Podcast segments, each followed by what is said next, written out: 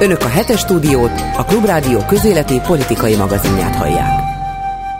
Ez a megbeszéljük a hetes stúdióban Kovács Zoltánnal, az és főszerkesztőjével, Szerbusz, Babos Attilával, a szabadpécs.hu főszerkesztőjével. Neked is üdvözletemet, és Bolgár Györgyel, akit szintén üdvözlök itt a hetes stúdióban. És kezdjük azzal, ami az elmúlt pár napnak a legfontosabb mt hírei, az a demográfiai csúcs, ennek erről adtak ki rengeteg mindenfélét. Orbán Viktor szerint félre kell tolni a liberális elitet, hogy egyáltalán megvalósulhasson az az álom, amit ő kerget már nem tudom hány év óta. De a legfurcsább az, hogy itt volt az olasz miniszterelnök, aki beszédet mondott Meloni, és fogadta is őt a rezidencián Orbán Viktor, és megállapodtak abban mind a ketten, hogy az Oroszország agresszor Ukrajnával szemben. Ami a Melonitól elfogadható, de Orbán Viktortól mi a véleményetek? Nem tudom, hogy mennyit láttatok egy, egyáltalán demokratik, a, a demográfiai csúcs közvetítésekből. Csak mert annyit a tények kedvéért Orbán is elmondta néhányszor, hogy Oroszország agresszor. Nem ez a különbség. Én most hallottam először. Nem, nem, nem. Mondta már. Mondta már valamivel összefüggésben egyébként picit úgy mellékesen néha soha nem beszélt erről konkrétan, már úgy értve, hogy nagyobb terjedelemben, meg jelentőséggel, de valóban mondta már, hogy Oroszország agresszor. De akkor is, hát Meloni és Orbán között ez a pont az, amiben konfliktus van. Tehát ez amiben nem értenek egyet az orosz-ukrán háborúban. Hát de ezek szerint akkor Orbán Viktor most más beszélt, mint amit alapjában véve Igen. eddig beszélt, függetlenül, hogy valóban mondtam már, hogy Oroszország agresszor, de ezt erősen kerüli a olasz kormányfő pedig nem kerüli, mert ő minden fórumon ezt elmondta. Tehát itt azért jött elő olyan érdekesen, hogy, hogy mindenketten ugyanazt mondják, de, de mégis másképp hangzik. Meg más is jelent. Persze, hát más is jelent. Egyébként ezen a demográfiai csúcson, amit Orbán Viktor mondott, ez már megint ugyanazokat, mindennel összefüggésben ugyanaz jut eszébe nyilvánvalóan, hogy félre kell tenni a liberális elitet, a liberális értelmiséget, mert ez a társaság ez nem tiszteli a hagyományokat. Egyébként ez egy új dolog, mi az, hogy nem tiszteli a hagyományokat. Hát a, a liberalizmus nem azt jelenti, hogy a hagyományokat nem tiszteli, hanem bizonyos olyan értékeket is magáinak, valamit egyébként a, a konzervatív oldal nem. Például az egyén szabadságát, stb. stb. nem akarom fölmondani. És ennek is vannak hagyományai, nem tegnap találták Igen. ki. Igen, én legalább olyan fontosnak tartom azt, amit a, a liberális elittel legalább olyan fontosnak tartom azt, amit a liberális elittel kapcsolatban mondott Orbán, mint amit Melónival ö, egyetértésben mondott, mert ö, szerintem az inkább a inkább a, annak szól, hogy itt, itt van egy vendég, és ö, ugye magyarok vendégszerető népek, ezért gyakorlatilag ö, egyrészt azt gondolom, hogy ez udvariasság volt, hogy ugyanazt mondta, másrészt pedig már a liberális elitre vonatkozó kijelentése is, meg minden egyéb más rezdülése számomra azt jelentette, hogy készül már az Európai Uniós választásra, és próbál maga köré gyűjteni erős szövetségeseket. Mindenesetre Meloni beszédében talán az ukrajnai részből az volt a legérdekesebb, hogy előhozta, hát valószínűleg az emberei ismertették vele ezt a kis magyar-orosz konfliktust, hogy ott megjelent egy történelemkönyv, amelyik 56-ot fasiszta lázadásként állítja be, és Meloni arra utalt, hogy 50, szóval megemlítette az 56-os szabadságharcot, pedig egy demográfiai csúcson ezt nem kellene, és azt mondta, hogy nehogy az történjen Ukrajnában is, mint ami az 56-os szabadságharccal, vagyis, hogy a szovjetek, az oroszok átírják 56 történelmét. Ez azért többekbe szúrt bele egy nem is kicsit, nagyon tulajdonképpen Orbánékba is. Ez az egyik kimondott különbség, és persze az a politika, amit az olasz kormány Ukrajnával és az oroszokkal kapcsolatban folytat. De van egy másik, erről nem esik szó, erről nem beszélnek, de azért alapvető különbség. Meloni eljött, igen, családokat ők is szeretnék támogatni, mondhatni, hogy konzervatív családpolitikát szeretne ott is folytatni, bevezetni, stb. Maga Meloni azonban hát nem egy hagyományos családban él, egy férfival van is közösen gyerekük, de hát ez a férfi nem a férje, csak a partnere. Az élettársa már pedig Orbán többször is hangsúlyozta, hogy hát itt itt Magyarországon mennyire sikerült megnövelni a, a házasságban élők számát, a házasságban született gyerekek számát. Hát Melóninak nincs öt gyereke, mint Orbánnak, és nem is házasságban él. Ettől még valaki lehet úgynevezett konzervatív is, csak így üzenem óvatosan Orbán Egyébként ezzel a, ezzel a hagyományos családdal, meg a konzervatív értékekkel, családhoz fűződő értékekkel kapcsolatban azért egyre több problémája lesz majd a kormánynak, vagy már eddig is volt, mert most nem akarok fölhozni példákat, de hát a, a, a világ azért nem egészen egy irányba halad azzal, amit Orbán Viktor elképzel, mert igenis van azonos neműek házasság, egyre több országban fogadják el. A magyar kormánykörökön belül is vannak problémák, ugye hát olyan alapító tagokkal most valóban nem akarok ebbe így belemenni, de hát mindenki tudja, hogy miről beszélek.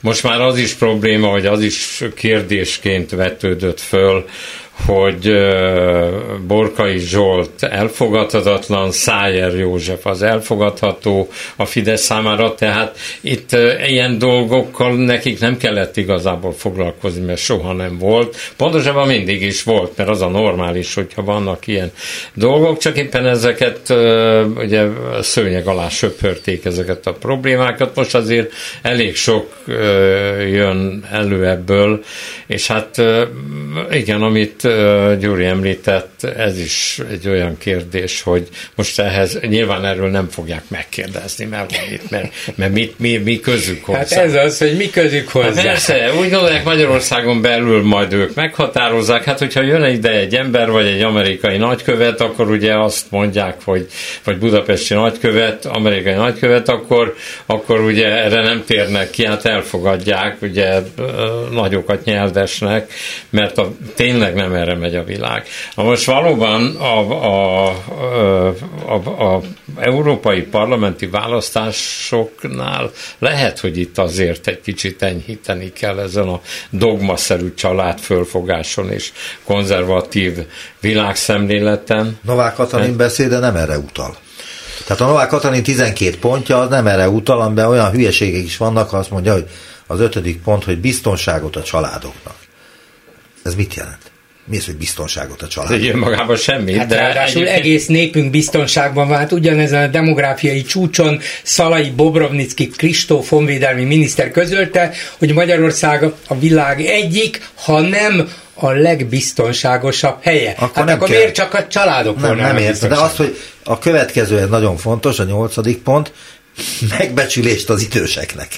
Hát de ilyen hülyeségeket régen mondtak, még a antivilágban a úgynevezett kommunista elvtársak a különböző május 1 vagy április 4 beszédekben. De lehet ezzel vitat? Persze, megbecsülést az idősek. Nem lehet ezzel vitatkozni, de Azért senki mondom, nem veszi ezeket komolyan, hülyeségnek tartja szinte. Tehát ezek evidenciák. Természetesen meg kell becsülni az időseket. Biztonságba kell tudni a családok. Védjük meg az otthon biztonságát. Jó. Hát ez, Ahol családok laknak.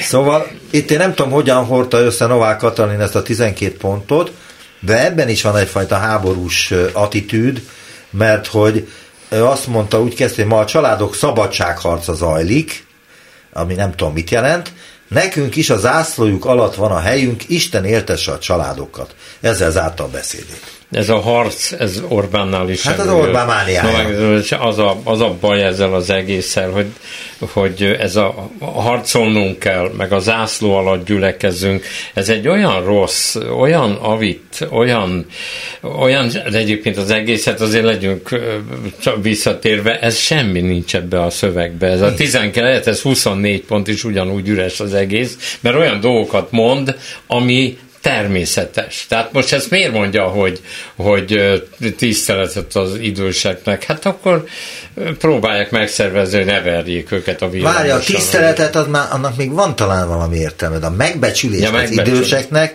annak a világon semmi értelme nincs, mert nem vonatkozik senkire. Hát nem, hát ez, nyilvánvaló ez egy üres szólam, ez semmi. Hát jól hangzik. Mindenki azt mondja... De nem hangzik jól, hülyeség az ja, egész. Lehet. Nekem még jól se hangzik, tehát hogy tényleg borzasztónak Neked tartom. ezek hiába beszélnek, Gábor. Nekem hiába. Hát ez, ez így a, igaz. Ez a probléma. Egyébként ez a családok szabadságharca, én is elgondolkoztam rajta, hogy miért nem szabad családot alapítani? Itt voltak nálunk ezek a rohadt komcsik, hogy is hívják ez a gyurcsány. Például azt mondta, hogy nem szabad, senki ne alapítson családot. Hát uh, nyilvánvaló, Gyuri, ők de, az... De, de pillanat csak, hogy Hát egyébként van olyan ország, ahol tulajdonképpen hosszú évtizedeken keresztül nem igazán volt szabad igazi családot szabadon alapítani. Úgy hívják nagy barátunkat, hogy Kína egészen a legutóbbi időkig most nem engedték, igen, nem engedték meg, hogy egy gyereknél több legyen. Hát ott kellett küzdeni a családok szabadságáért, nem? Olyannyira, ez olyannyira, hogy újraindították a Blombi Baby programot Kínában, pontosan azért, hogy akik nem tudom, második gyermekről van szó, amit megengedtek, hogy lehet második gyermek is, hogy akik nem tudnak, azok is ö, képesek legyenek arra, hogy legyen második gyerekük. Ami nyilvánvaló egyébként ez arra vonatkozik, hogy a családok anyagi biztonságára vonatkozhat, meg az időseknek a megbecsülő, anyagi megbecsülő, nem tudom, egyébként hát nyilván minden normális ember tiszteli a, a kort. Valószínű, hogy azért uh, itten valami gazdasági, szociális háló ügyében próbálnak erősíteni, meg hogy ez a szöveg ez erre vonatkozik, csak az a baj, hogy közben romlik a nyugdíjasoknak az élethelyzete, a családoknak most a legutóbbi fél évben rosszabb lett a helyzetük, főleg akik hitelt vettek föl, nehezebb visszafizetni, tehát ezek mind szólamok, hogyha most bepróbálunk tartalmat adni nekik, akkor viszont a valósággal nem stimmel ez az egész, mert mert épp, hogy a gyengülnek a családoknak a, a, a anyagi helyz lehetőségei, a, az idősek pedig annyiban, amennyiben gondolják, hát elsőben úgy kell megbecsülni az időseket, hogy a nyugdíjakat próbálják hozzáigazítani a, az inflációhoz legalább. Egyébként az, hogy a, a, a nyugdíjakat az inflációhoz igazítják, az annyit jelent, hogy semmit nem csinálnak. Tehát nem emelkedik, nem lesz jobb a helyzetük, legfőjebb ugyanolyan marad. Attila? Hát ugye csak nem mindegy, hogy mi az infláció hivatalosan, meg mi az, ami mondjuk egy nyugdíjas kosárban landol, mert az valószínűleg olyan élelmiszereket tartalmaz, és sokkal nagyobb arányban, mint egy kereső aktív családnál, ahol, ahol nem a hivatalos inflációs adat lesz a, a drágulás. A másik, hogy azt gondolom, hogy lehetséges, hogy ez is, amit az Zoli mond, hogy gazdasági védelemről van szó, vagy valamiféle gazdasági védelemről, de azt megnézzük, hogy miket mondtak még, meg egyáltalán hol mondták, akkor visszakanyarodok erre a liberális elitre. Tehát itt ugye az a, azok a szólamok, hogy a liberális elit az valami új világrendet akar meg, le akarja cserélni a hagyományos családmodellt, amely egy hülyesség, te, teljesen természetes, és én azért voltam szomorú a 12 ponttól, mert az, amit mondtak, az igaz, hogy szólamok, meg közhelyek, meg evidenciák, és egyet jelent számomra, hogy nincs mondani valója. Hát az a helyzet, hogy lehet, hogy nincs mondani valója, de ezt a nem létező mondani valót az emberek többsége elfogadja. Hát ez elfogadja, mert ezen nincs mit vitáz, vitatkozni vele. Tényleg ez olyan, mint hogy hát gyerekek, megyünk levegőt néha. Persze, jó.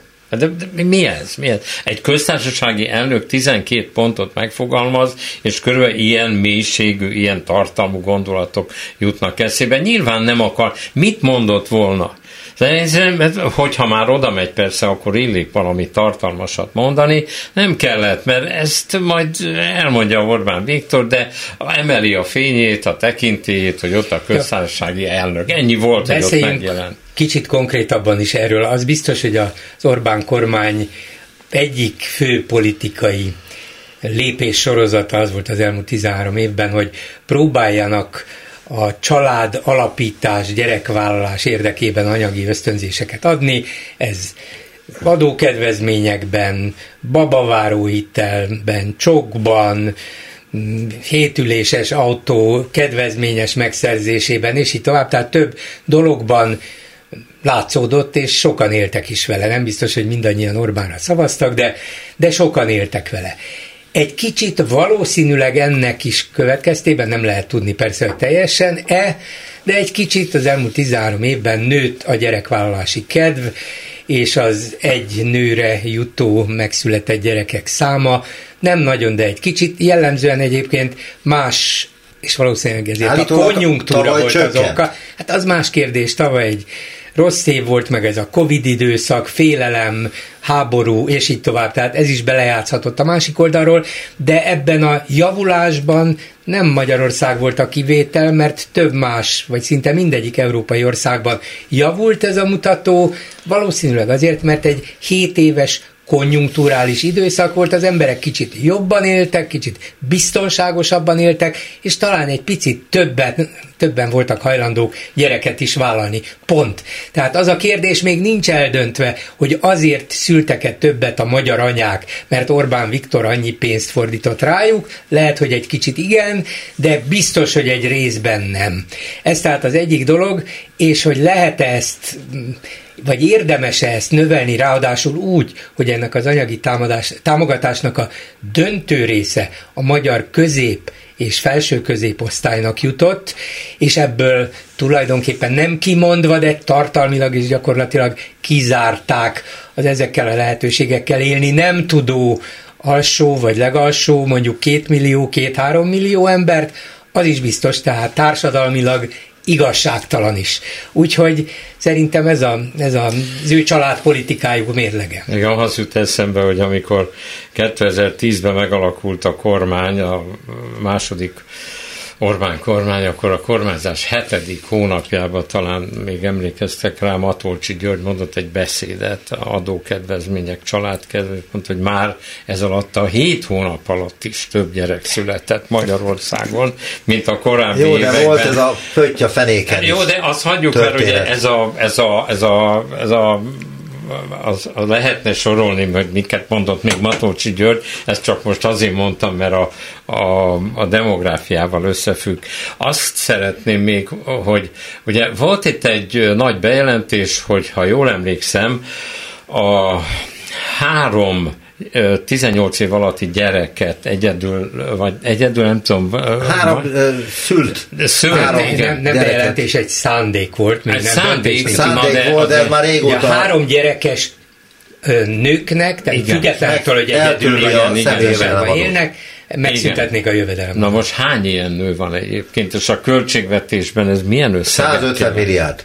150 milliárd? Annyi az elég sok, én ezt kevesebbre tagsáltam, ugyanis nem tudom azt, hogy hogy ez a legalábbis, legalábbis, milliárdos. Legalábbis egy állami tisztviselőnek a nyilatkozat alapján.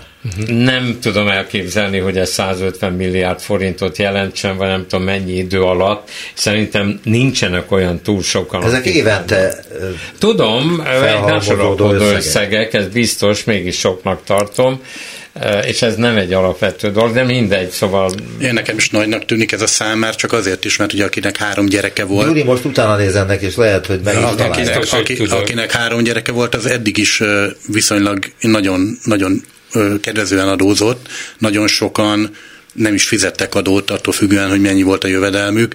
Tehát nem biztos, hogy azt kell értékelni, hogy összességében mennyit fizetne, hanem ahhoz képest, ami a mostani bázis helyzet, ahhoz képest ez mennyit jelent? Szerintem biztos, hogy nincsen, lehet, hogy, illetve nem tudom, én nem vagyok pénzügyminiszteri szakember, vagy pénzügyminisztériumi szakember, és nem értek az ilyen közgazdasági ügyekhez, én csak hallottam egy nyilatkozatból, talán a Hír TV-n, hogy ez ilyen nagy összeget jelentene, de, de ki tudja, hogy ez igaz Na meg a másik az, hogy majd egyszer, ezt tudjuk, ismerjük ezt a majd egyszer egyébként, meg majd ha majd, majd a, mi, ha pénzügyminiszter úr elgyengül. Ja, így van, elgyengül a pénzügyminiszter. Ja, igen, ezt is hozzá. Igen, igen, és, ezt is de ez a pénzügyminiszter állandóan Varga Mihály üldözi, mert már egyszer mondott ez jó, olyat, ez elgyengül, tényleg ezt mondta. Amikor egyszer ott ült különböző társaságban, többek között ott ült Völner Pál is, amikor bejelentett valami, megint valami grandiózus dolgot, a, hogy kapnak egy összegben nem tudom mennyi pénzt a nyugdíjasok, és azt mondta, hogy ezért üldözöm én a, a pénzügyminisztert, hogy ez legyen meg, és akkor meg tudom adni, ez is egy, az egész kifejezés struktúra a szörnyű, de a, a, ezek szerint mindig a, a pénzügyminiszter üldözi, de nem tudom, most ugye látom itt, hogy Gyuri számolja, vagy nem. Keresi azt, hogy... Nézem, hogy hány három gyereket családban egyelőre nem találom, úgyhogy ettől még nyugodtan beszélhetünk másról. Jó. Ezt Orbánék biztos kiszámolják. Biztos tudják, hogy ez 100 milliárd, de, vagy 150 milliárd, költöttek ők ennél többet is tudom. családtámogatásra. Persze. Én csak azt mondom, hogy ez sem biztos, hogy feltétlenül így igazságos. Én értem, hogy ösztönözni akarják, hogy ne csak két gyereket, hanem hármat is vállaljatok. De abban a pillanatban, hogyha például ez a három gyerekes vállalás nem terjed ki azokra az anyákra, akik esetleg képesek karriert csinálni, képesek jól kereső vagy normálisan fizető állásba menni, vagy azért, mert nincs rá képzettségük, vagy azért, mert lefoglalja őket a sok gyerek, és így tovább, és így tovább. De ez is tipikusan középosztályt támogató lépés. A középosztály biztos örül neki, én még azt is mondanám, hogy az, hogy a középosztályt támogatjuk, hát végeredményben lehet, hogy lassanként egyre nagyobb lesz. De hogy e pillanatban a középosztály alattiak számára ez nem lesz igazi segítség, még az is benne lehet, hogy hát az ő gyerekvállalásukat talán nem kell ösztönözni. Azért én ezt okos húzásnak tartottam, hogy a középosztály támogatta ilyen módon Orbán, amellett, hogy a szociális érzékenységem az, hát finoman fogalmazva, vészjeleket adott le, és baromi igazságtalan, és most ennek a politikának, vagy ennek a gazdaságpolitikának a, a veszélye következett be, hogy gyakorlatilag megállt a fogyasztás az inflációs egyéb miatt, hiszen ugye ők megkapták az adókedvezményeket, a nem tudom én 18%-ot, de közben megnőtt a fogyasztásuk, ahol 27%-ot fizettek be. És ugye az, azok a hírek jönnek folyamatosan, hogy megállt a fogyasztás, meg csökkent, és az a pénz hiányzik nagyon, ami a 27%-os áfával bement a költségvetésbe. Mindenesetre érdekes volt Orbánnak az az érvelése, és hát tulajdonképpen a beszédének a fő iránya, fő csapás iránya az volt, hogy a rohadt liberalizmus, a rohadt liberálisok, akik csak magukra gondolnak, de mi vagyunk itt, akiknek nem akik mi népet, magunk vagyunk a fontosak, előtt, igen. fontosak, hanem a családunk, a közösségünk, a nemzetünk, és így tovább nyilván nem csuklott el a miniszterelnök úr beszéd közben a hangja, de a lényeg az, hogy jó, hát rohadt liberálisok nem csak magukra gondolnak, hanem csak az emberek egyéni jogaiból indulnak ki, hogy azokat mindenkinek az esetében illik tiszteletben tartani. Ez a lényeg, mert különben valakik felülről, akik hatalommal rendelkeznek, az egyéni jogokat sárba tiporva fognak titeket különböző dolgokra kényszeríteni, ismerik a történelmet, de hogy visszatérjek a demográfiához, az a két ország a világon, ahol a legalacsonyabb a születésszám, kifejezetten nem liberális. Az egyiket úgy hívják, hogy Dél-Korea, a másikat úgy hívják, hogy Japán. Nem a liberálisok miatt jutottak oda, ahova jutottak, ennek sok egyéb, még csak nem is feltétlenül gazdasági, inkább társadalmi és egyéb oka van. Úgyhogy Orbán Viktor nem jó helyen keresgél, persze itthon nyilván nem a japánokat kell ütni, hanem a balliberálisokat. Hát amikor Magyarország, ha jól tudom, de ebben nem vagyok teljesen biztos, amikor Magyarország népesedés politikája jól állt, az még a Kádár rendszer volt valamikor a 70-es években elején.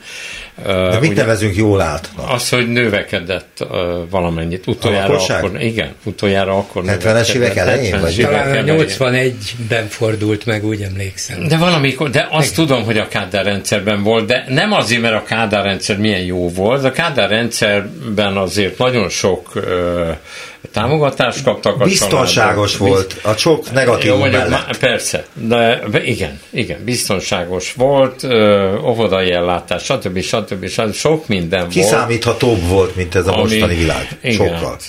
De nem azt jelenti, hogy jobb volt. Ne, ne, nem, volt jobb. Én csak azt mondom, amit tény, az tény, hogy akkor nőtt Magyarország lakossága mm, utoljára. Igen, igen. de lehet, hogy lesz olyan idő, amikor azt kell mondani, hogy jobb volt. Közben a mi szerkesztőnk is dolgozik, bár nem ül velünk együtt, igen. Józsa Márta, mert megnézte közben, hogy hány három gyerekes családanya van, no. 187 ezer.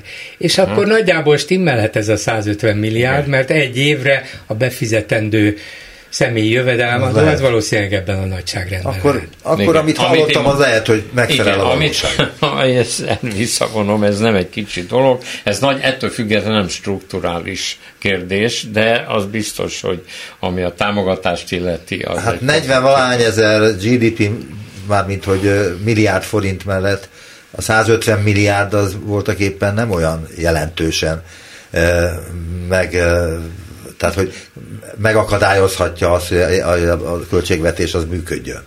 Hát Persze, de mondjuk nem, én csak azt mondom, hogy a... amíg az igaz, akkor ez egy jelentős tétel. Én nem gondoltam volna, meg kellett volna nézem elnézést érte, meg kellett volna nézni, hogy mennyien vannak, így valóban egy... De mondjuk ebből a 150 milliárdból lehetne olyan körülbelül 30%-kal emelni az összes pedagógus bérét is, már ha a pénzügyminiszter elgyengül. Igen. Hát ez, ez még a jövő zenéje, hogy a pedagógusok hogyan viszonyulnak ehhez a törvényhez, amelyre péntekig kellett megmondaniuk, hogy aláírják-e vagy sem, és január 1-től kerül bevezetésre. Hát ez a bizonyos státusztörvény, ami hát sokaknak nem tetszik, jogosan egyébként. De most még mielőtt erre rátérnénk, a, egy kis fóliázást belecsempészek ebbe a mai műsorba. Hatház Jákos független parlamenti képviselő posztolt arról, hogy kitessékelték, kitessékeltek egy gyereket, a kormány által gyermekvédelminek nevezett valójában melege, melegellenes törvényre hivatkozva az egyik Alexandra könyvesboltból. A hvg.hu megkereste ugyanakkor az Alexandra kiadócsoport ügyvezetőjét, Matyi Alexandrát, aki azt írta, hogy szó sem volt arról, hogy tilos lenne a boltjaikban a kiskorúaknak a világirodalmi polcokhoz menniük. A Telex utána nézett, aztán kiderült, hogy egyébként ez szokás az Alexandra boltokban, hogy a 18 év alatti gyermekek kizárólag a gyermekek számára elkülönítetten kihelyezett könyveket ismerhetik meg, mivel a felnőttek számára kihelyezett könyvekben előfordulhatnak jogszabályba ütköző tartalmak. Ez nem nagyon ciki ez, hogy ilyen mondatot el kell, hogy mondjak, mert hogy előfordulhatnak az irodalmi alkotásokban a jogszabályba ütköző tartalmak. De hát ezt Ez nem visszamentünk száz évet, vagy kétszáz évet az időbe? Én nekem, engem utoljára a korom miatt 969-ben a Tihanyi Delta bárból üldöztek ki, vagy löktek ki, mert ugye meg akartuk nézni a striptease de nem engedtek. Azt én elfogadom, jogos, 17 és fél éves voltam, mondták, hogy menjek innen ki, hiába rendeltem. Szeretted volna megnézni. Na de azért ez nem egy könyvesbolt volt, hanem a Delta bár. A, a, a könyvesboltból, hát nem is, nem is, szóval akkor is voltak ilyen tartalmak, hogy most azt mondom, hogy Juhász Ferenc anyám trilógiája, amiben azért leírja az édesanyja testét, stb. Az tantárgy volt, tehát az, az tanították. Az nem a, az, az épp ellenkezőleg az egy Ad, má, Adalékot is mondanék még ehhez. Igen. Az Ázsia Centerben lévő Alexandra könyvesboltban ezen a tájékoztatótáblán kívül még egy lapot kihelyeztek a Telex fotója szerint, ami még konkrétabban szerepel az, üzletünkben 18 év alatti személy csak az ifjúsági részen tartózkodhat. Szóval én nem tudom, meddig tudunk elmenni, és meddig lehet ezeken a dolgokon mosolyogni, és meddig lehet legyinteni erre. Hát ameddig hagyják. Ha már mosolyogni se szabad, akkor már nem lehet. De a hülyeségnek tényleg nincs határa. Szóval akkor ki kell uh, iktatni egy csomó Shakespeare-t mondjuk, ott is vannak súlyos dolgok, vannak... Nehogy azt itt, hogy nincsenek, hát azokat se olvashatják. Hát Shakespeare nem, nem, nem az ifjúsági részben van, nyilván a könyvesboltban. Hát persze, nem ott van. Nem, ahol Shakespeare És a diákkönyvtár sorozatban a Shakespeare-ek azok hol vannak? A felnőttek között? 18 éven felüli ah, diák, hát 18 éven alatti. De megmondom őszintén. Vannak teljes egészében uh, inkriminált írók, Oscar Wilde például. Hát hogy mennek Oscar Wilde-ot olvasni, hogy hogy olvashatnának gyerekek 18 év alatt Oscar Wilde-ot? Igen. Hát most sehogy ez Már se... ez elég lenne ahhoz, hogy menesszék ezt a mostani kormányt, úgy, ahogy van. Már ez a, egy apróság az, az, elég az igazság, hogy én olvasom, mindent elolvasok, amit lehet híreket, stb. Most egy picit amikor ezt úgy mondod, meg láttam, amit ugye, hogy, hogy hova nem mehetnek be a diákok, ezt azért elképedve hallod, egy gyerek nem mehet be a felnőtt könyvek közé. Hát szóval a, a társadalmi elhűlésnek ez egy tényleg ünnepélyes pillanata. De ehhez van egy másik apróság, amit már megszokott mindenki. Hogyha bekapcsolod a tévét, és egy reklámblokk előtt kiírják, hogy 12 éven aluljak nem nézhetik a reklámblokkot. Én meg szoktam nézni egyébként a reklámblokkokat, én még nem találtam egyikben se olyat, amit 12 éven aluljak nem nézhetnének. Szóval, Igen. de az, ez szintén emiatt a gyermekvédelminek titulált törvényből következik. De a, be, be, behajtotta a fejét mindenki. Az RTL, mindenki, Igen, akik eddig nem nagyon szerettek volna ezekben a dolgokban idomulni a jelenlegi kormányzat. És közben látok olyan reklámokat, amik mondjuk 12 év alatti gyerekeknek a, a fogyasztási szokásairól Iskolatáska szól. például a szeptemberi iskolakezdéshez. Szóval ez egy, ez egy tényleg sajnos, hogy nem tudja az ember pontosan, hogy ezt, ez, ezen kínjába röhög. Hát szóval ez ilyen nincs. Ezt nem tudom, kik találták ki. Ezt ö, meg tudnám mutatni persze, rá tudnék mutatni családpolitikusokra, akik a kormányban ülnek, és nagyon komoly nyakkendőben ott magyarázzák azt, hogy mit, miért nem szabad. Ezek tényleg elhűítik. Nem, még ő is olvasta 10 éves korában, vagy 14 éves korában azokat a könyveket, amiket ma ő letilt. De én ugye Pécsre jövök, és ott most megint van egy ideje Alexandra Bolt, ez egyébként is megint egy külön történetet. Nem tudok arról, hogy ott ilyen gyakorlat lenne, ugye ez egy viszonylag friss hír. El sem tudom képzelni, hogy hogyan jut be mondjuk az ifjúsági osztályra, hogy van egy valami folyosó, vagy, vagy, vagy el van. Tehát, Lehet, hogy motozás vagy, vagy van, pedig, nem? Vagy pedig valahol be kell csukni a szemedet. Um, én gyerekkoromban elég sokat jártam könyvtárba, és megmondom őszintén, nem voltam még 18, és nyilván mondjuk 10 és 16 éves korom között, elmentem a felnőttebb uh, irodalmi uh, részlegekre, tehát kifejezetten kerestem az olyan könyveket, ahol úgymond fölvilágosíthatom magamat. És, Ez a baj a független sajtóval elvtársak, hogy már kora gyerekkorukban Megvan az ottva. És az, hogy a könyvek szeretete megmaradt, én, én ezt ennek is betudom, hogy és mindenféle felnőtt könyv, tehát nem kell semmi rosszra gondolni, de két dolog miatt szomorú vagyok, vagy az egyik igazából jó hír, szomorú vagyok amiatt, hogy műanyaggal csomagolják be 2023-ban a könyveket. Ez a fóliázás? Hát, hát gondolom, hogy műanyag a fólia, és, és én vallom magamat valamilyen szinten zöld de gondolkodó embernek, és míg a világon, hogy mondjam, azon igyekeznek, hogy a, hogy a, hát lehet, hogy nem Kínában, meg lehet, hogy nem Oroszországban, de, de más helyeken azon igyekeznek, hogy a műanyag felhasználását így próbálják valamilyen szinten korlátozni, itt meg becsomagoljuk a könyveket ilyen fóliába, tehát ez, ez abszolút problémás, tehát én azt mondom, hogy oké, okay, ez egy ideológiai döntés, de akkor valahogy máshogy csinálják, tehát üveg mögé tegyék, vagy valami, mert védjük már a bolygót, és elvileg ők is az ország vezetőiként kellene, hogy ilyen jellegű, gondolom, ilyen egyezményeket betartsanak. A másik pedig az, amiről szerintem kevesen beszélnek, hogy azért itt csinovnyikoknak nagyon kell ismerniük az irodalmat. Tehát irodalom értő vagy szerető emberek, hát tudniuk kell, hogy melyik könyve hányadik oldalon csattan el egy csók mondjuk két nő vagy két férfi között.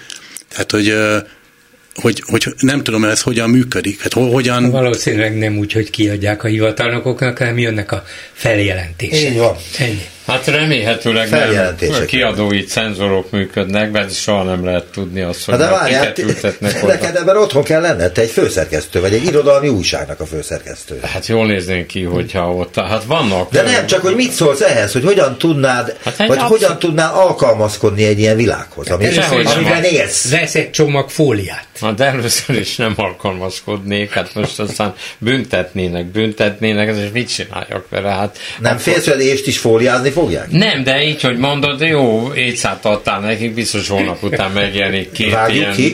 Vágjuk úgy, ki? mint annak idején a hogy... A fóliát? Mármint ezt, a, amit elmondtál. Ne, hogy is, hát de, de el tudom képzelni. Hát azzal az erővel be is tilthatnák, úgyhogy Na most, nem kell ugye vannak az hát élet és olyan részek, amik ennek a jogszabálynak ellent mondnak, hogy nem felelnek meg a kritériumoknak. Nem tudom én elképzelni, nem tudom ezt az egészet, de hát ez így van. Nem beszél, így van, ahogy mondjátok. Nem beszélve azért arról, hogy valaki nyilatkozott, aki azt mondja, és egy ilyen könyves ember, hogy kontraproduktív, mert ugyanis elkezdték keresni a fóliázott könyveket. Tehát annak nincs ez ezzel semmi gond. A, a fóliázott könyv az izgatja, az, hogy miért van lefóliázva. Egyébként szerintem minden tiltás írtatta, ö, hogy mondjam, csak érdekelte az embereket. A Kádár rendszerben is, hogyha valami be volt tiltva, be volt tiltva egy film, mert ugye annak idején sok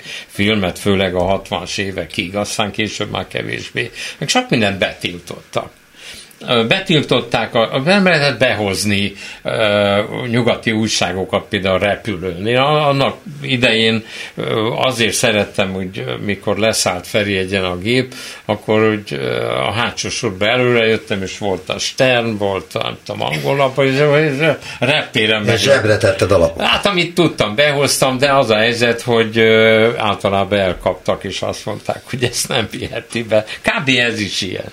Ez a megbeszéljük a hetes stúdióban Babos Attilával, a szabadpécs.hu főszerkesztőjével, Kovács Zoltánnal az is, főszerkesztő és Bolgár Györgyel, és a felvételünkkel egy időben zajlik az a demonstráció, ami a pedagógus, amit a pedagógusok és a diákok szerveztek, és hát arról szól, a, ami a amiről a pedagógusoknak szeptember 15-éig eh, kell dönteniük, hogy aláírják-e a státusztörvényt, amely úgy kezdődik, hogy gyermekeink érdeke mindenek felett áll, ezért kiemelt ügy, hogy a gyermekeket nevelők, oktatók, társadalmi, szakmai és anyagi megbecsülése is javuljon és fejlődhessen.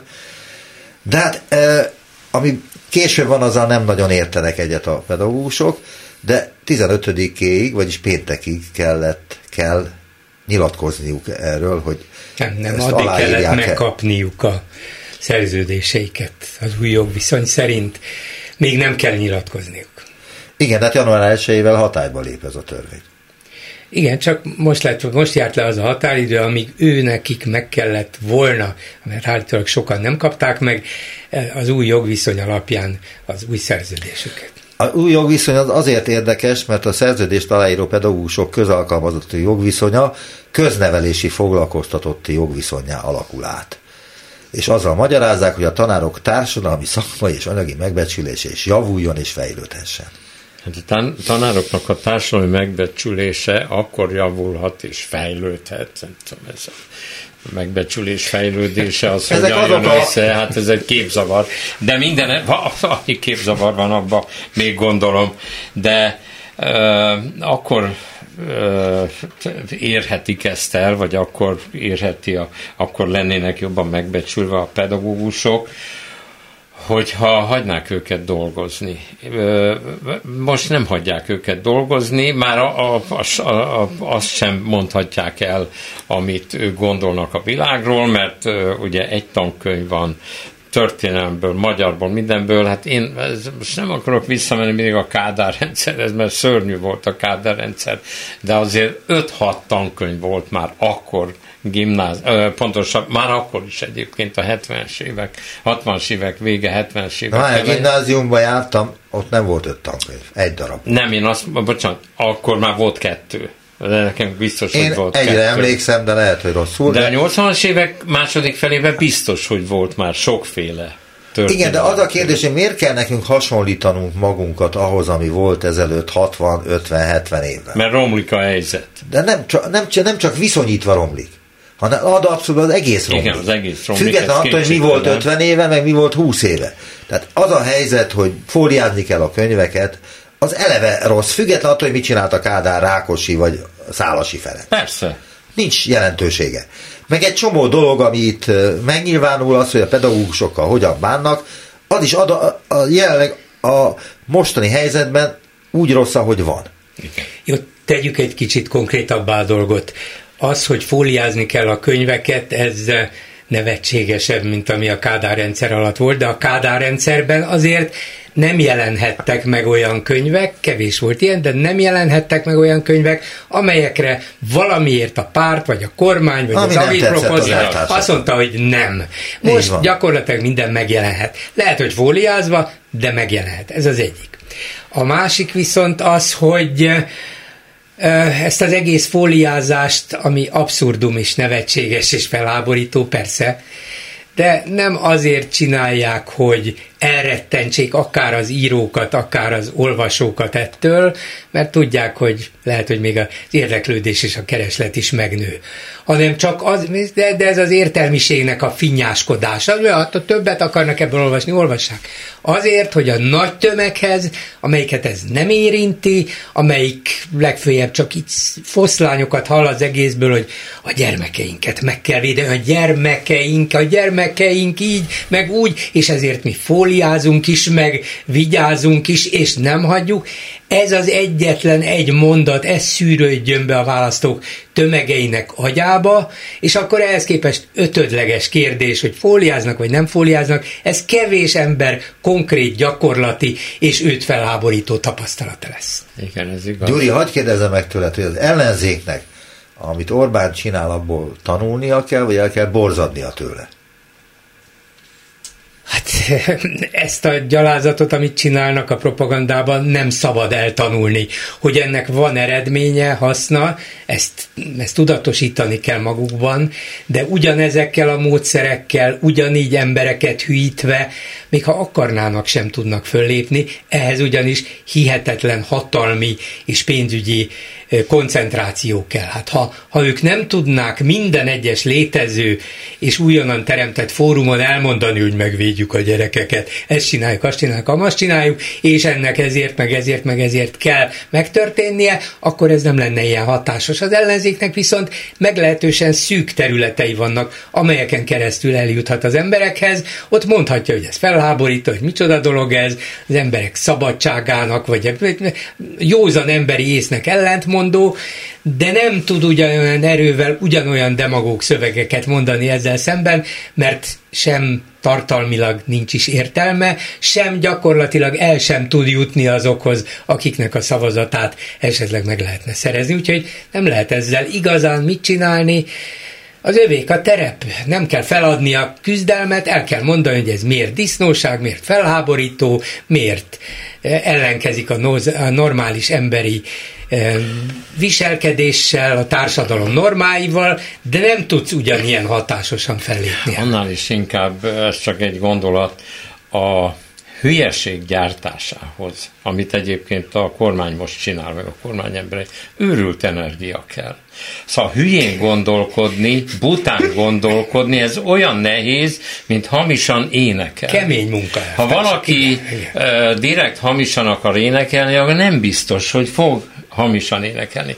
Tehát ez rettenetes apparátust kíván, van nekik, hát annyi pénzük, paripa, fegyver, minden megvan, de hogyha, hogyha azt nézzük, ez is munka, rettenetes munka. Most a normális ember nem akar hülyeséget gyártani, tehát ennek az ellenkezőjét megcsinálni, mint ahogy sokan gondolják, hogy ugyanezt kéne megcsinálni visszafelé, attól, attól, attól abba beleborzongok, mert akkor a hülyeség csak a másik oldalról. Tehát nem tudom, nagyon nehéz dolga Igen, van. de a... sokan csodálják Orbán Viktort, a különböző politikusok ezt ki is nyilvánítják, hogy hát végül is kétharmaddal egymás után háromszor volt képes nyerni, és... 53, és... 45, 49, 53 százalékkal, nem kétharmaddal. Oké, okay, kétharmadot szerzett a parlamentben, tehát ragaszkodhatunk a, ahhoz, hogy pontosan hány százalékot is nyert, de a parlamentben kétharmadot szerzett. Persze. Amivel teljes jogú felhatalmazást kapott mindenre. Még arra is, hogy királyságot csináljon Magyarországból amit egyébként sokan vizionálnak is, hogy egy idő után úgyis királyá fogja magát Már, már ott tartunk, hogy az új fejedelem. Mm.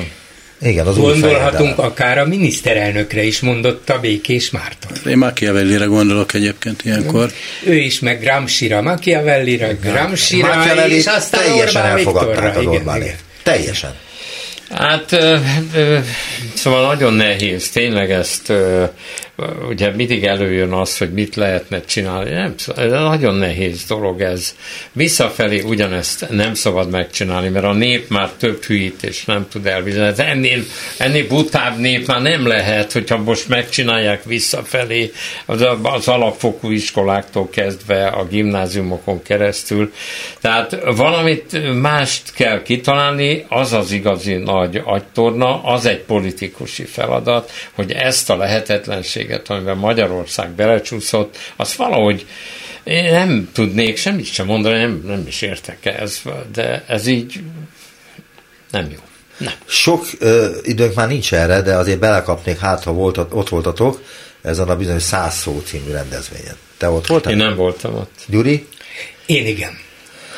Nagy Zsolt színész t, eléggé, hogy a jelentőség teljesen vett részt ezen az eseményen, azt mondta, hogy csak dramaturgiai fordulat volt, hogy dagasztjuk a szart, már mint magyaráztam, ő azt mondta erre először, első nekifutás, hogy milyen volt ez a száz szó, azt mondja, hát semmi nem volt, dagasztjuk a szart, de hogy e, azt is elmondta Nagy Zsolt, hogy e, hogy egy éve zajlanak a tanár és diák tüntetések, és szerint ennyi idő alatt az ellenzéknek már elő kellett volna állnia valamivel, amiben valószínű igaza van, illetve nem tudom, hogy ti hogyan gondoltok, gondoltok erre illetve az oktatás a jövő egy ostoba nemzetet nem lehet vezetni, szanaszét fog esni, azt csak ostorra lehet majd irányítani. Ezt akarják valószínűleg a kormánypárti politikusaink, le akarják butítani ezt a nemzetet, teljesen a béka segge alá akarják benyomni, hogy könnyen irányítható legyen korbáccsal. Mondta az Örkény Színház színésze, aki szerint az ellenzék meghatározó arcai nem beszélnek őszintén, csak a saját pecsenyéjüket sütögetik. Gyuri. Hát sok mindent mondottál ebben a egy Nem én a Nagy Zsolt, de hogy Tudom, milyen de, volt, de ő is sok mindent mondott ebben. Milyen az volt ott... ennek a rezüméje ott egyáltalán? Milyen volt szerinted ez a rendezvény? Valószínűleg Nagy Zsoltot azt frusztrálta, hogy ott volt egy ilyen találkozó, néhány bizonyos témára előkészített pódiumbeszélgetéssel, és semmelyikből nem az jött ki, hogy akkor na most mit csináljunk holnap, holnap után, hogyan fordítsuk meg ezt az egészet, mert erre valóban nincs receptje az ellenzéknek, és nem is ez volt ennek a találkozónak a célja. Hogy mondjuk az oktatásra van-e az ellenzéknek koncepciója? Van. Még a 2022-es választásokra is készült kormányprogram, el lehet olvasni, és az nem üres szócséplés, benne van a lényeg, tulajdonképpen minden demokratikus ellenzéki párt azt mondja, hogy szabadságot a tanításban, szabadságot a pedagógusoknak, ezt az értelmetlen központosítást legalább részben vissza kell fordítani, vissza kell csinálni több függetlenséget iskolának, a nem is a tankerületnek, hanem a, az önkormányzatoknak, szóval ahol többet tudnak arról, hogy mire van szükség és hogy kell csinálni, nem pedig mindent a központból eldönteni, többféle tankönyvet, szabad választási lehetőséget, szabadabb tanítási módszereket, hogy nem mindenhol ugyanazt ugyanúgy. Ezt mindegyik ellenzéki párt mondja, és ez a lényeg, és ehhez meg kell fizetni a pedagógusokat. Mi kell még? El tudtam mondani egy percben. Ők is el tudják mondani, hogy ettől a pedagógusok nem kapnak a, a karjukhoz, és nem vonulnak ki lángoló arccal az utcára, hogy most szabadságot azonnal. Nem. Ez van. Egyébként hát... Igen, de milyen volt ez a rendezvény? Hát ilyen volt. Volt értelme? Hát Tehát, hogy itt mindennek besz... van értelme, Jó, Gyuri, amikor 150 besz... ember összegyűlik, Gyuri, van valami értelme. Csak azért mondom, hogy arról beszéltünk itt ezelőtt, hogy hogyan lehet felvenni a kesztyűt ebben a Orbán Viktor ellenes küzdelemben. Hogyan lehet erre reagálni úgy, hogy ennek legyen valami értelme, vagy foganatja. És azért kérdeztem ezt a száz szó eseményt, mert hogy itt erre lett volna lehetőség, hát vagy erre volt lehetőség. Újhelyi és, és Horgas Péter azzal Csak próbálkozott, az sok ellensége hogy, van az ellenzéken tehát belül hogy, is. Ne, világos, igen, de azzal próbálkoztak, hogy hogy lehet különböző civil csoportokat a tiltakozó diákoktól kezdve összehozni, például beszélgetések keretében a, az aktív és profi politikusokkal, vagy a politikát elemzőkkel, ilyeneket érdemes csinálni, de megváltást várni tőlük biztos, hogy nem szabad. Nem megváltást, csak egy csírát, egy szikrát, vagy bármit, amit az ember esetleg arra mondok neked, egy, mondok neked egy olyat, amitől nyilván te is megkapnád a szikrát. Ha a Gyurcsány a köcsei házában csinálna egy ellenköcsét 200 meghívottal, az biztos óriási figyelmet, érdeklődést váltana De ez ki. már elmúlt. Mi megcsinálhatja jövő Majd nyáron. Előre. Mindegy, nem mondom, hogy ezt kell csinálni, mert nem ugyanazokkal a módszerekkel kell fölvenni. De te is a Gyurcsához nyúlsz, amikor itt az ellenzékről van hát szó. Hát mert ő a legismertebb valaki az ellenzéknek, és bármit csinál, vagy bármit nem csinál, az váltja ki a legnagyobb visszhangot. Hogy ez most az ellenzéknek a szerencséje, vagy az átka, az mindenkinek a saját belátására van bízva. Hát a Kövér László talán jó egészséget kívánt neki a születésnapja alkalmával, mert hogy arra gondol a Kövér László is, meg sokan, hogy addig tud a Fidesz kétharmadot szeretni, amíg az ellenzék legnagyobb alakja az Gyurcsány Ferenc. Nem tudom, ez nem olyan biztos különben, de kétségtelen a Gyurcsány Ferencet, ahogy egyik pártársa mondta, se kiköpni, se lenyelni nem tudja az ellenzék, tehát ott van. Hol jó, hogy ott van, hol nem jó, hogy ott van, de egy biztos, hogy volt itt próbálkozás már az elmúlt 10-12 évben. Okos emberek is megpróbálták, gondolom, az ellenzéki oldalon megfejteni ezt a szörnyűséges Az okos talán... és a sikeres az nem ugyanaz. Az, jó, mondjuk okos és sikeres emberek is próbáltak. Én láttam már ilyen ö, helyeken sikeres embereket, nem kommunikációs szakembereket.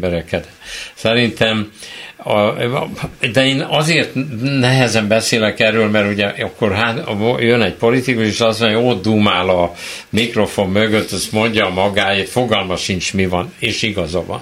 Mert én nem látok bele a politikába, hogy mi folyik a politikán belül. Egyet azonban kívülről is hiányolok. Én nem látom, hogy egy olyan társaság összeülne, vagy lenne egyáltalán valahol, amelyik ezzel foglalkozna ezzel a kérdéssel, hogy kommunikációs szempontból, tartalmilag hogyan, de ezeknek komoly embereknek kéne lenni, tehát nem a, mondjuk az újságírásból kifakult emberek, van egy csomó kollégám, hát ott látom, együtt kezdtük vele az újságíráskodás valamikor, nem tudom mikor, most ott ül és tanácsokat ad. Nem ő rájuk van szükség Hát én el nem fogadnék egy ilyen ár, fogalmam sincs, hogy onnan mit kell csinálni. De ott ülnek, mint újságról, és mondják, hogy és akkor el kell helyezni a finom üzeneteket a társadalom, meg egy hülyeségeket. Hallom, hogy miket beszélnek. És elpirulok, hogy ezt a kollégáim mondják, miért nem maradtak újságírók. Ez, ez egy szakma, hogy ha nézd meg Amerikában, igen, lehet, hogy ott lófrál egy újságíró a szakemberek között, de alapjába véve szakemberek intézik ezt. Nagyon szépen köszönöm, hogy eljöttetek, és elmondtátok a véleményeteket a különböző hírek kapcsán. Ez volt a Megbeszéljük a hetes stúdióban, Kovács Zoltánnal az és főszerkesztőjével, Bobos Attilával, a szabadpécs.hu főszerkesztőjével és Bolgár Györgyel, és nekem nem maradt más dolgom, mint hogy elbúcsúzzak önöktől a szerkesztő Józsa Márta nevében is. Najma Gábort hallották. A hetes stúdiót a Klubrádió közéleti politikai magazinját hallották.